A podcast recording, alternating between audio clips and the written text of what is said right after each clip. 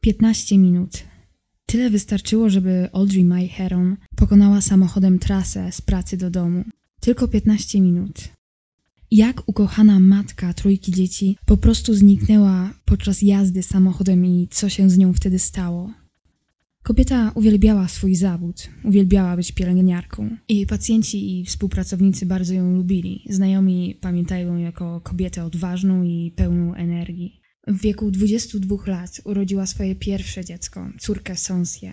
I chociaż między nią a ojcem dziecka nie układało się dobrze, to po rozstaniu pozostali przyjaciółmi. Wkrótce kobieta dostała drugą szansę na miłość. Jej nowy partner, Jeff, pozostał w pełni zaakceptowany przez znajomych i rodzinę Audrey. Kobieta była z nim szczęśliwa.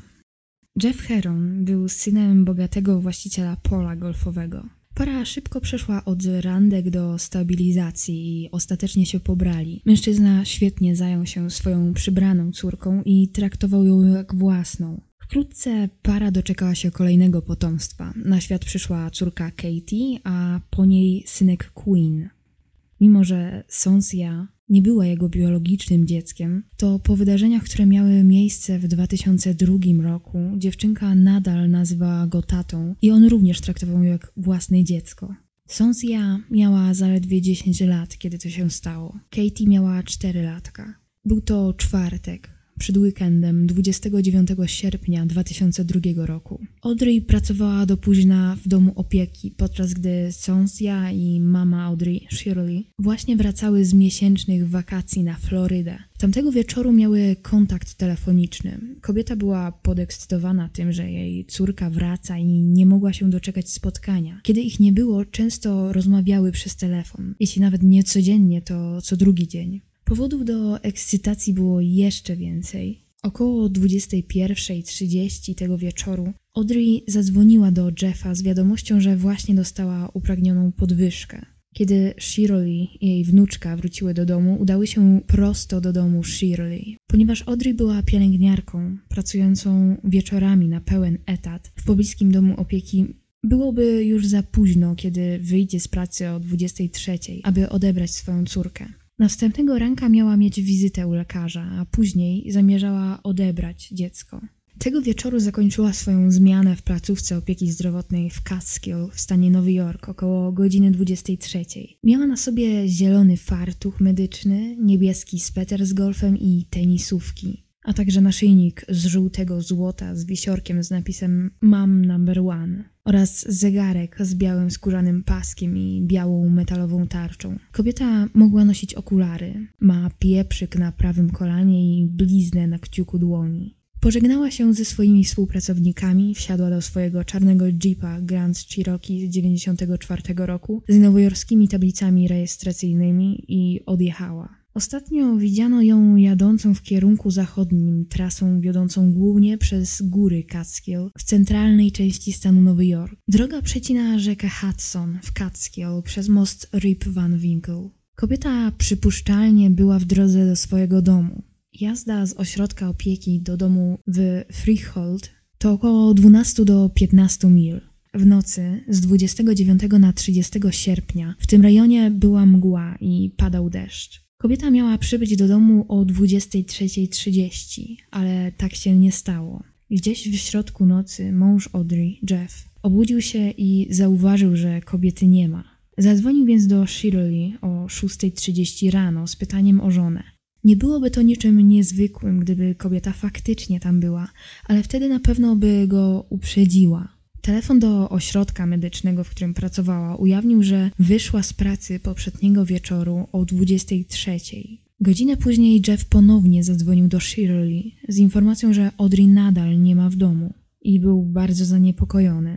Obdzwonił członków rodziny. Z relacji jej ojca, matki i wielu jej przyjaciół było to dosyć dziwne, że Jeff nie zadzwonił 5 minut po tym, jak się obudził w nocy i zauważył, że Audrey nie ma. Zatem zanim ogłoszono, że zaginęła, prawdopodobnie minęło 10 godzin lub więcej i nikt nie wiedział o tym, że Audrey zaginęła. Wielu jej przyjaciół zostało wezwanych dopiero późnym popołudniem w piątek, ale nie można z całą pewnością powiedzieć, dlaczego Jeff nie zgłosił zaginięcia od razu lub od razu nie obezwonił wszystkich członków rodziny. Bardzo trudno powiedzieć, jak e, każdy z nas zareagowałby w takiej sytuacji, ale jego zachowanie zdenerwowało całą społeczność, a także rodzinę dziewczyny.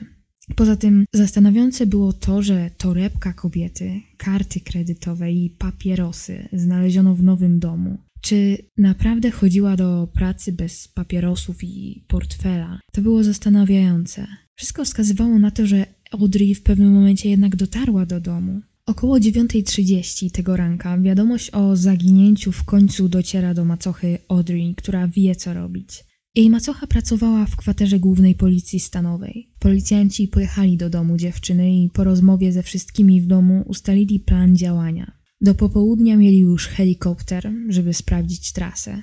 Możliwe było, że zdarzył się jakiś wypadek, więc należało działać szybko. Poprzedniej nocy padał deszcz, a droga prowadząca do domu Audrey była mocno zalesiona i słabo oświetlona. Myśleli, że zboczyła z drogi, ale dokładne przeszukanie 12 mil między miejscem pracy a domem nie ujawniło żadnych śladów poślizgu, wgniecionych poręczy ani śladu kobiety lub jej jeepa Grand Cherokee.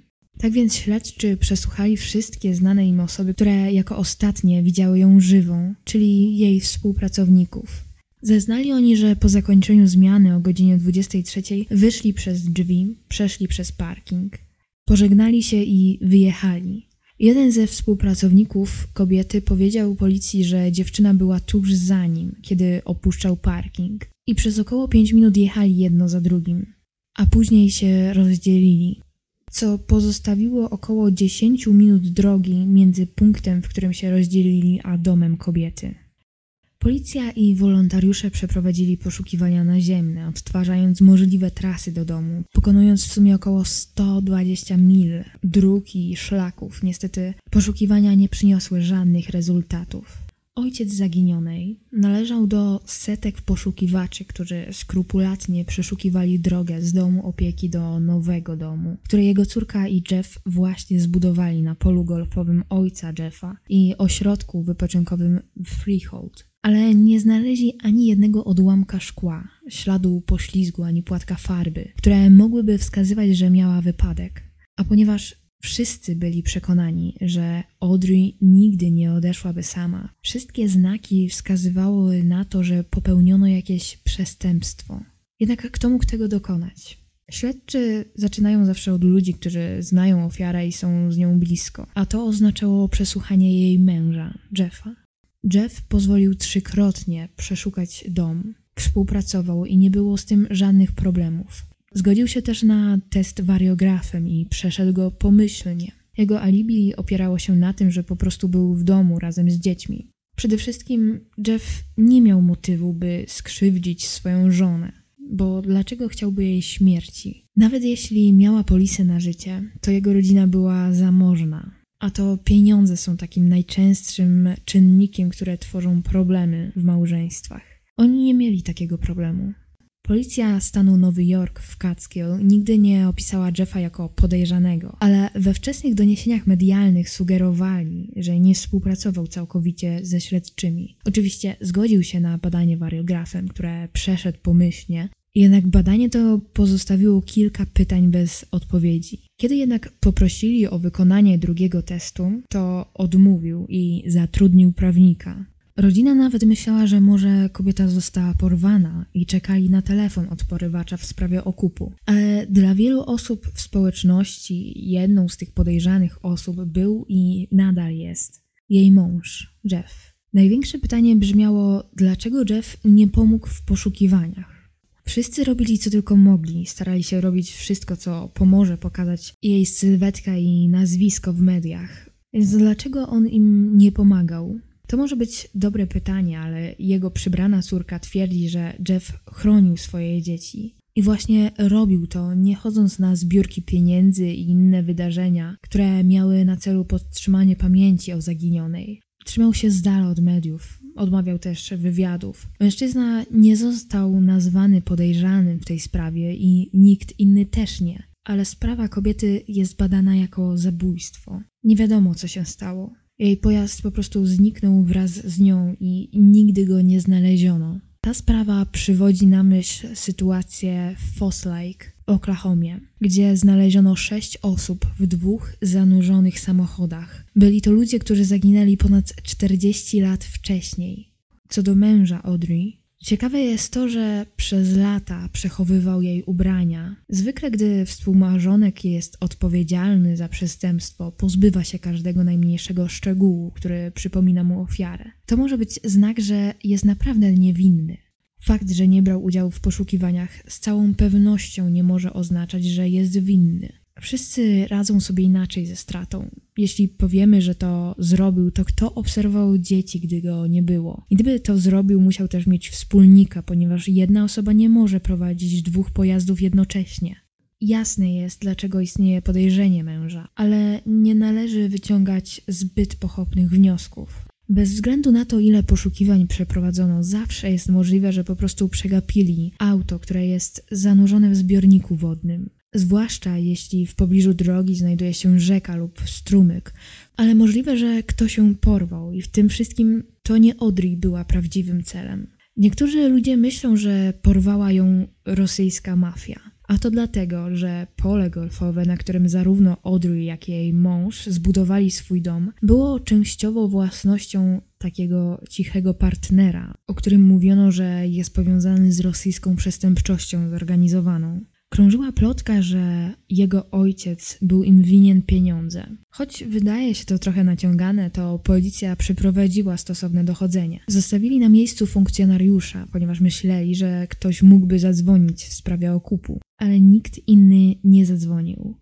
Przeprowadzili szeroko zakrojone poszukiwania z udziałem załóg lotniczych i nurkowych. W zasadzie przeszukali każdy budynek, każdą drogę, każdy zbiornik wodny, w którym samochód mógł się znaleźć. W promieniu 9 mil. Wykorzystali wszystkie dostępne zasoby. Przeszukali teren ponownie kilkanaście razy, aby upewnić się, że ktoś czegoś nie przeoczył. Każdy zbiornik na tej trasie, nawet trasę, którą z jakiegoś powodu mogła obrać jako objazd lub skrót, to jedna z najbardziej frustrujących i najbardziej niezwykłych części tej sprawy. W większości przypadków osób zaginionych śledczy przynajmniej znajdują samochód, jeśli osoba poruszała się samochodem. Ci jednak osuszali jeziora, szukali drogą powietrzną, używali psów tropiących, chodzili od domu do domu, gdzie rozmawiali z każdym mieszkańcem lub właścicielem nieruchomości, ale nic nie doprowadziło ich do Odry. Śledczy potrzebowali tylko jednego śladu, jednej informacji, która mogłaby wskazać kierunek, w którym powinni iść. A policja wciąż otrzymywała regularne wskazówki, między innymi ktoś wskazał miejsce, w którym może znajdować się jej ciało, prawdopodobnie razem z pojazdem. To była obiecująca wskazówka. Śledczy dokładnie ją zbadali. Przyjechali na miejsce z grupą psów wyszkolonych do odnajdywania zwłok i przeszukali całą posiadłość. Wybrali kilka miejsc, w których przeprowadzili wykopaliska.